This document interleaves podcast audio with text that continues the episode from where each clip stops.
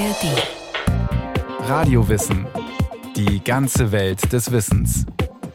Ein Podcast von Bayern 2 in der ARD Audiothek.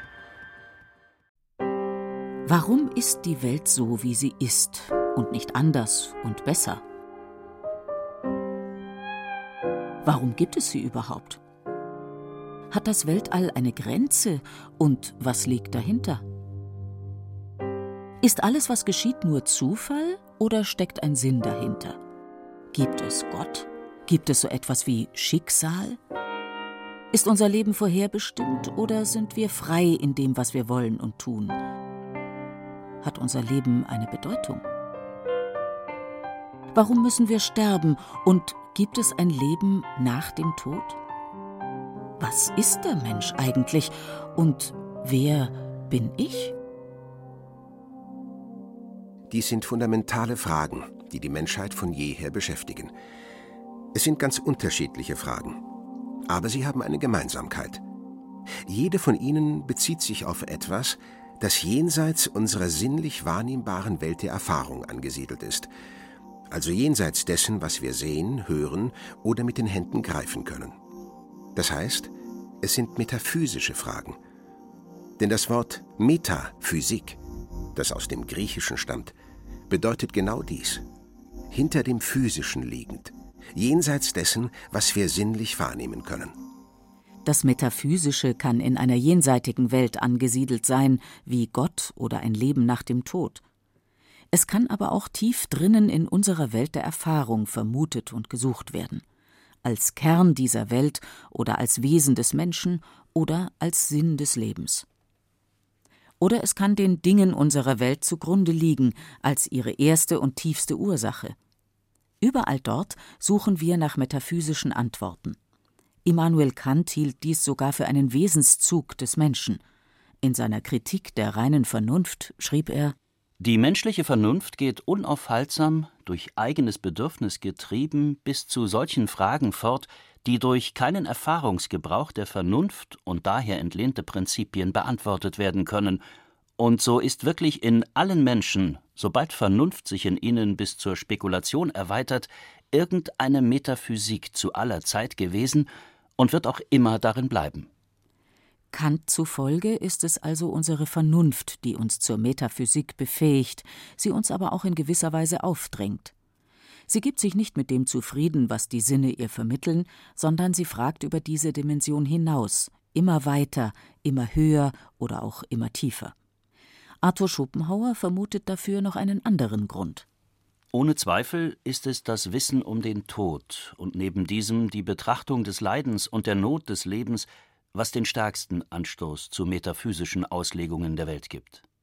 Wenn unser Leben endlos und schmerzlos wäre, würde es doch keinem einfallen zu fragen, warum die Welt da sei und gerade diese Beschaffenheit habe, sondern alles würde sich von selbst verstehen.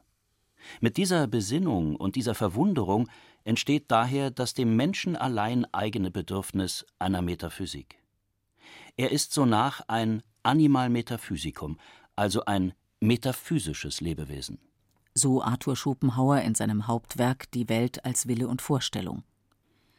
Es ist also nicht nur der Umstand, dass wir Vernunft haben, der uns zur Metaphysik antreibt, sondern auch das Wissen um unsere Sterblichkeit und Leid und Mühsal, die wir während unseres Lebens erfahren. Die Metaphysik, so Schopenhauer, hebt mit einem Mollakkord an. In glücklichen Momenten fragen wir nicht groß nach dem Warum oder Wozu der Welt, wohl aber in den Phasen, in denen wir uns unserer Endlichkeit und Zerbrechlichkeit bewusst werden. Dann wird die Metaphysik zum Bedürfnis und Lebenselixier. Dann wollen wir mehr wissen als das Offensichtliche. Wir wollen die Welt und uns selbst verstehen, um zu ändern, was zu ändern ist, aber auch um Unvermeidliches eher akzeptieren zu können. Deshalb ist der Mensch ein Animal Metaphysicum. Metaphysische Vorstellungen finden sich schon in den ältesten Zeugnissen menschlicher Kultur, etwa in den frühen Höhlenmalereien oder später in den Weisheitslehren des Laoze, in den indischen Veden und Upanishaden, ebenso in der griechischen Mythologie. So ist es nicht verwunderlich, dass die Metaphysik auch von Anfang an ein Kernbereich der Philosophie war, über viele Jahrhunderte hinweg sogar deren Königsdisziplin. Schon die frühen Philosophen der griechischen Antike fragten nach der Archä der Welt, also dem, was ihr zugrunde liegt und sie in Gang hält. Ein erstes metaphysisches System findet sich dann im vierten Jahrhundert vor Christus in der Philosophie Platons. Dabei handelt es sich um Platons berühmte Ideenlehre. Platon beobachtete, dass die Mathematiker, wenn sie von einem Viereck sprechen, nicht das konkrete Viereck meinen, das sie gerade in den Sand gezeichnet haben, sondern sie sprechen über das Viereck an sich oder die Idee des Vierecks, die sie im Kopf haben. Auf diese Idee beziehen sich auch die geometrischen Gesetze, die sie aufdecken. Denn dieses Viereck ist vollkommen und unvergänglich wie diese Gesetze, anders als das Viereck im Sand, das meistens schief ist und irgendwann zerfällt oder von der Flut weggeschwemmt wird. Diese Beobachtung übertrug Platon auf alle Phänomene unserer sinnlichen Welt. Das heißt, allen Dingen und Eigenschaften liegen Ideen zugrunde. Den schönen Dingen zum Beispiel die Idee des Schönen, gerechten Urteilen die Idee des Gerechten, oder auch den Bäumen, den Tischen oder den Stühlen, die Ideen des Baumes, des Tisches und des Stuhls. Diese Ideen sind das vollkommene und unvergängliche Urbild dessen, was wir sehen. Sie sind die Ursachen dafür, dass es diese Dinge und Eigenschaften überhaupt geben kann, und auch dafür, dass wir sie erkennen. Denn wie sollte etwas schön sein, wenn es die Idee des Schönen, also das Schöne an sich oder Schönheit überhaupt nicht gäbe. Ohne das Schöne an sich kann nichts schön sein. Und wie sollten wir etwas als schön erkennen können, wenn wir nicht diese Idee des Schönen in uns hätten, also nicht wüssten, was Schönsein bedeutet? Das heißt, die tiefste Grundlage dessen, was ist und was wir erkennen, sind nicht Stoffe oder andere materielle Bausteine, sondern Ideen also etwas ganz und gar Metaphysisches. Platon geht noch weiter. Diese Ideen können nicht nur in unseren Köpfen sein, sondern sie müssen real existieren. Denn woher sollten wir sie sonst haben? In unserer Welt finden wir nichts, was zum Beispiel vollkommen schön ist oder vollkommen gerecht. Trotzdem haben wir diese Ideen in uns. Also muss unsere Seele sie woanders gesehen haben, mit dem ihr eigenen Erkenntnisvermögen, nämlich dem Verstand. Dies kann, so Platon, nur in einer jenseitigen Welt geschehen sein, in der unsere Seele sich vor unserer Geburt aufhielt. Dort bekam sie alle diese Ideen vor ihr geistiges Gesicht, und wenn sie jetzt zum Beispiel etwas Schönes sieht, dann erkennt sie es als schön, indem sie sich an diese Idee des Schönen erinnert. Es muss also, schlussfolgert Platon, jenseits unserer Welt der sinnlichen Erfahrung eine zweite Welt geben, nämlich die geistige Welt der Ideen.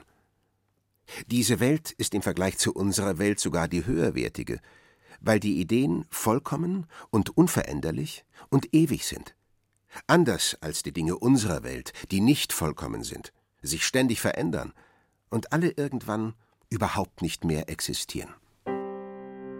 Dieses metaphysische Gedankengebäude Platons ist das Modell des dualistischen Weltbilds, das unser Denken bis heute prägt, also die Vorstellung, dass es jenseits unserer irdischen Welt noch eine andere, höhere, geistige Welt gibt. Sie wurde fortgeführt durch das Christentum in der Lehre von den zwei Reichen, dem jenseitigen, strahlenden, geistlichen Reich Gottes und dem diesseitigen, sinnlichen, irdischen Jammertal. Seitdem ist diese Idee von den zwei Welten ein Kernbestandteil der abendländischen Kultur. Ihr Ursprung liegt in der Metaphysik Platons. Zur philosophischen Wissenschaft wird die Metaphysik dann bei Platons Schüler Aristoteles. Er errichtet nicht wie sein Lehrmeister eine zweite jenseitige Welt, sondern erforscht die diesseitige, also die Welt, in der wir leben. Seine Gedanken fliegen nicht nach oben, sondern gehen in die Tiefe, auf der Suche nach den metaphysischen Fundamenten von allem, was ist. Es gibt eine Wissenschaft, welche das Seiende als Seiendes untersucht und das demselben an sich Zukommende. Diese Wissenschaft ist mit keiner der einzelnen Wissenschaften identisch. denn keine der übrigen Wissenschaften handelt allgemein vom Seienden als Seiendem, sondern sie grenzen sich einen Teil des Seienden ab und untersuchen die für diesen sich ergebenden Bestimmungen. So Aristoteles in seiner Metaphysik.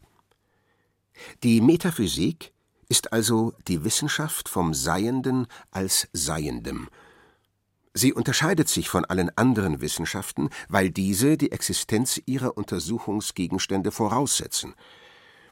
Die Physik etwa fragt nicht danach, ob es Körper oder Kräfte überhaupt gibt, sondern nimmt dies als selbstverständlich an. Ebenso verfährt die Biologie im Hinblick auf Lebewesen oder die Chemie in Bezug auf Stoffe. Nur die Metaphysik macht das Sein an sich zum Thema. Was heißt Sein eigentlich? Inwiefern ist etwas? Und vor allem warum? Noch einmal Aristoteles. Die höchste Wissenschaft ist aber die Wissenschaft des im höchsten Sinne Erkennbaren. Im höchsten Sinne erkennbar aber sind das Erste und die Ursachen. Denn durch diese und aus diesen wird das Übrige erkannt, nicht aber sie aus dem Untergeordneten.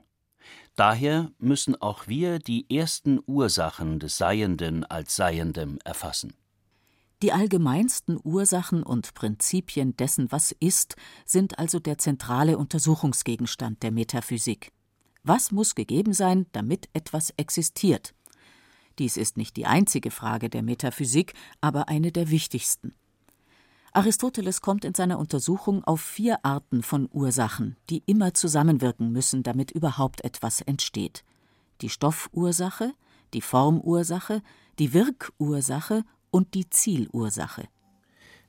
Damit etwa ein Stuhl entstehen kann, braucht es eine Stoffursache, also zum Beispiel Holz. Außerdem ist eine Formursache erforderlich, nämlich die Stuhlform, durch die aus einer bloßen Ansammlung von Holz ein Stuhl wird. Die Wirkursache ist dann diejenige, die dafür sorgt, dass Stoff und Form zusammenkommen. Bei einem Stuhl ist der Schreiner diese Wirkursache. Und damit der Schreiner den Stuhl auch tatsächlich herstellt, bedarf es zusätzlich noch einer Zielursache. Der Schreiner muss einen Zweck damit verfolgen. Das ist hier vermutlich der Verkauf des Stuhls. So wirken die vier Ursachen zusammen und müssen zusammenwirken, damit ein Stuhl entsteht.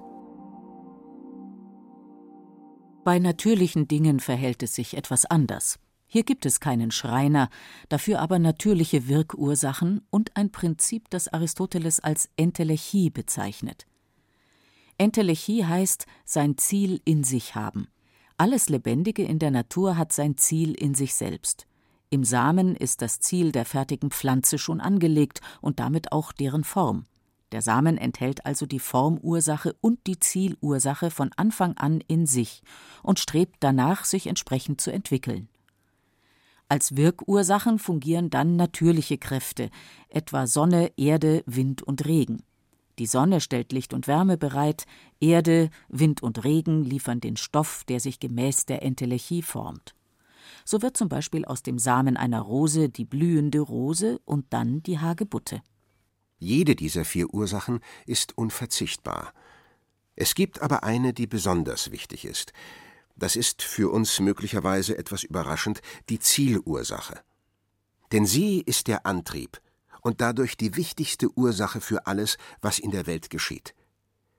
Alles in der Welt strebt danach, sein Ziel zu erreichen, etwa die fertige Pflanze zu werden oder das ausgewachsene Tier. Nur deshalb, weil dieses Ziel angestrebt wird.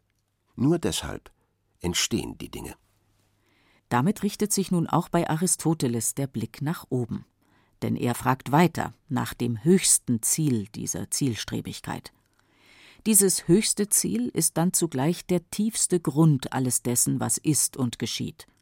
Daraus entsteht die Lehre vom unbewegten Beweger, das wohl berühmteste Teilstück der aristotelischen Metaphysik. Der Gedankengang ist dabei folgender. Zielstrebigkeit ist Bewegung. Alle Bewegung nun braucht eine Ursache, nämlich etwas, das bewegt oder einen Beweger. Dieser Beweger nun muss selber in Bewegung sein, denn nur etwas, das selber in Bewegung ist, kann etwas anderes bewegen. Das heißt, auch dieser Beweger braucht einen Beweger, und dieser Beweger dann auch wieder und so fort. Nun muss aber die Bewegung irgendwann einmal angefangen haben. Also muss ein erster Beweger angenommen werden, mit dem alles begann. Dieser erste Beweger muss dann aber selber unbewegt sein, denn sonst würde auch er einen Beweger brauchen, und wir wären immer noch nicht am Ende beziehungsweise am Anfang. Also muss ein unbewegter erster Beweger gedacht werden, der der Ursprung und Grund aller weiteren Bewegung ist. Diesen unbewegten Beweger nennt Aristoteles Gott. Wie kann Gott aber bewegen, ohne selbst bewegt zu sein? Er kann das, indem er bewegt wie ein Geliebtes, sagt Aristoteles. So wie ein verliebter Mann zur geliebten Frau hinstrebt, so strebt alles Lebendige in der Welt zu Gott. Er ist das höchste Ziel, in das alle andere Zielstrebigkeit eingebunden ist. Auf diese Weise, als höchster Anziehungspunkt, ist Gott die Ursache aller Zielstrebigkeit in der Welt und damit die höchste und ebenso die tiefste Ursache alles Seienden überhaupt. Zugleich ist er der Grund dafür, dass die Welt so zweckmäßig und sinnvoll eingerichtet ist, wie es sich im Streben alles Seienden offenbart. Und er ist der Garant dafür, dass dies auch so bleibt denn da er unbewegt ist, ist er auch unveränderlich, denn jede Veränderung wäre Bewegung. Also können die Menschen ganz beruhigt sein, im Kosmos ist und bleibt alles aufs Beste geregelt.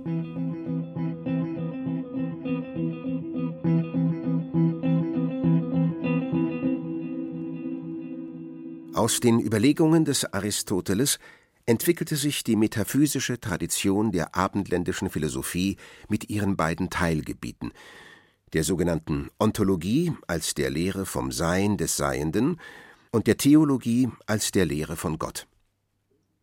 Parallel dazu regte sich nun allerdings auch Kritik an der Metaphysik. Von den Skeptikern der Antike über die Humanisten der Renaissance bis zu den sprachanalytischen Philosophen des 20. Jahrhunderts bestritten und bestreiten viele Denker, dass Erkenntnis über die Grenzen der sinnlichen Wahrnehmung hinaus überhaupt möglich ist. So stellte sich schon früh die Frage, ob Metaphysik wirklich eine Wissenschaft ist oder doch bloß eine intellektuelle Halluzination, um nicht zu sagen eine Spinnerei. Der bedeutendste und bis heute einflussreichste Kritiker war Immanuel Kant. Er machte deutlich, dass sicheres Sachwissen zwei Quellen braucht, den Verstand, aber auch die Sinne. Eines allein reicht nicht. Sinneswahrnehmungen ohne Begriffe, so Kant, sind blind und Begriffe ohne sinnliche Anschauung sind leer. Wenn ich etwas sehe oder höre, ohne einen Begriff dafür zu haben, weiß ich nicht, was ich da gesehen oder gehört habe. Wenn ich etwas denke, ohne es auch sinnlich wahrzunehmen, kann ich nie wissen, ob das, was ich denke, tatsächlich existiert oder ob ich nur mit Gedanken gespielt habe. Dass zum Beispiel die tausend Taler, die der Kaufmann im Kopf hat, sich tatsächlich auch in seiner Kasse befinden, weiß er erst, wenn er sie dort auch sieht. Dies bedeutet, so Kant, dass die Grenzen unserer sinnlichen Erfahrung auch die Grenzen unserer Erkenntnis sind und dass somit die Metaphysik die sich schon in ihrem Namen gegen alles Sinnliche abgrenzt, keine sichere Erkenntnis gewinnen kann. Wir können also zum Beispiel Gott zwar denken, aber wir können Gott nicht erkennen, weil wir ihn nicht sehen oder auf andere Weise sinnlich wahrnehmen. Wir werden also niemals wissen können, ob es Gott gibt oder nicht.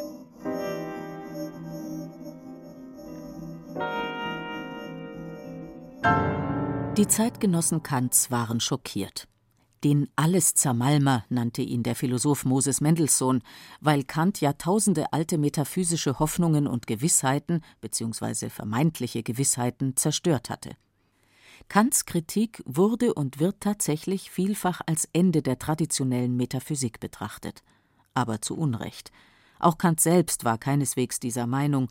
In einem häufig übersehenen Abschnitt der Kritik der reinen Vernunft schreibt er bei dieser wichtigen Veränderung im Felde der Wissenschaften und dem Verluste, den spekulative Vernunft an ihrem bisher eingebildeten Besitze erleiden muss, bleibt dennoch alles mit der allgemeinen menschlichen Angelegenheit und dem Nutzen, den die Welt bisher aus den Lehren der reinen Vernunft zog, in demselben vorteilhaften Zustande, als es jemals war. Kant hat also, auch nach seinem eigenen Verständnis, die Metaphysik keineswegs zermalmt, sondern lediglich ihren Erkenntnisanspruch relativiert. Metaphysische Überlegungen können zwar nicht zu einem sicheren objektiven Wissen führen, wohl aber zu anderen Formen von Erkenntnis, die keineswegs Spinnerei sind, sondern begründete Forderungen und Annahmen unserer Vernunft. Die Freiheit unseres Willens etwa kann zwar nicht erwiesen werden, weil man Freiheit nicht sehen oder messen kann. Aber dennoch dürfen, ja müssen wir uns sogar so verhalten, als ob dies gewiss wäre.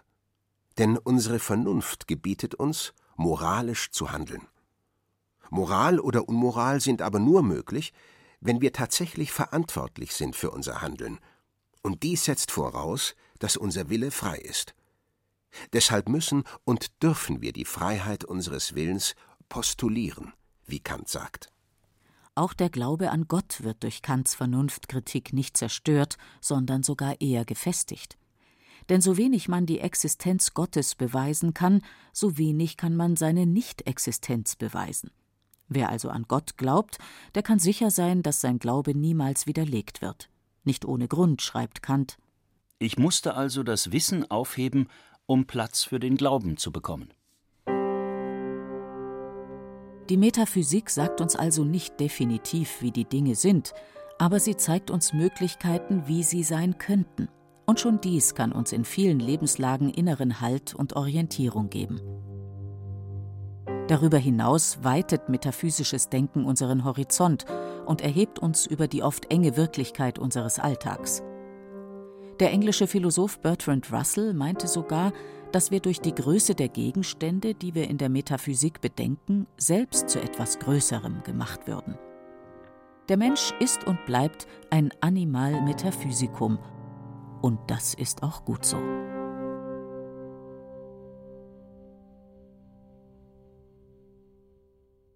Hi, ich bin Shahrzad Eden Osterer und ich bin die Host von Kinder der Flucht, Frauen erzählen. In diesem Podcast erzählen vier Frauen und Mütter ihre Geschichten. Geschichten vom Aufbruch, von Flucht und dem Versuch anzukommen. Wie erklärt man zum Beispiel seinen Kindern, dass man von heute auf morgen die Heimat verlassen muss? Deshalb haben wir sofort gesagt, dass es Krieg begonnen hat. Ich habe mir Mühe gegeben, irgendwie die Kinder auch zu beruhigen, aber trotzdem, es hat sehr schlecht geklappt. Welche Verantwortung hat man als Mutter auf der Flucht? Wenn etwas passiert von meinen Kindern, kann ich mich nicht verziehen, weil das war meine Entscheidung. Und ich stehe immer vor meinen Kindern. Die waren sauer auf mich, die wollten nicht mit mir sprechen noch. Meine Tochter und mein Sohn, die wollten nicht mit mir sprechen zwei Tage. Ne? Die haben gesagt, du, du bist nicht so einer, wieso hast du gelogen?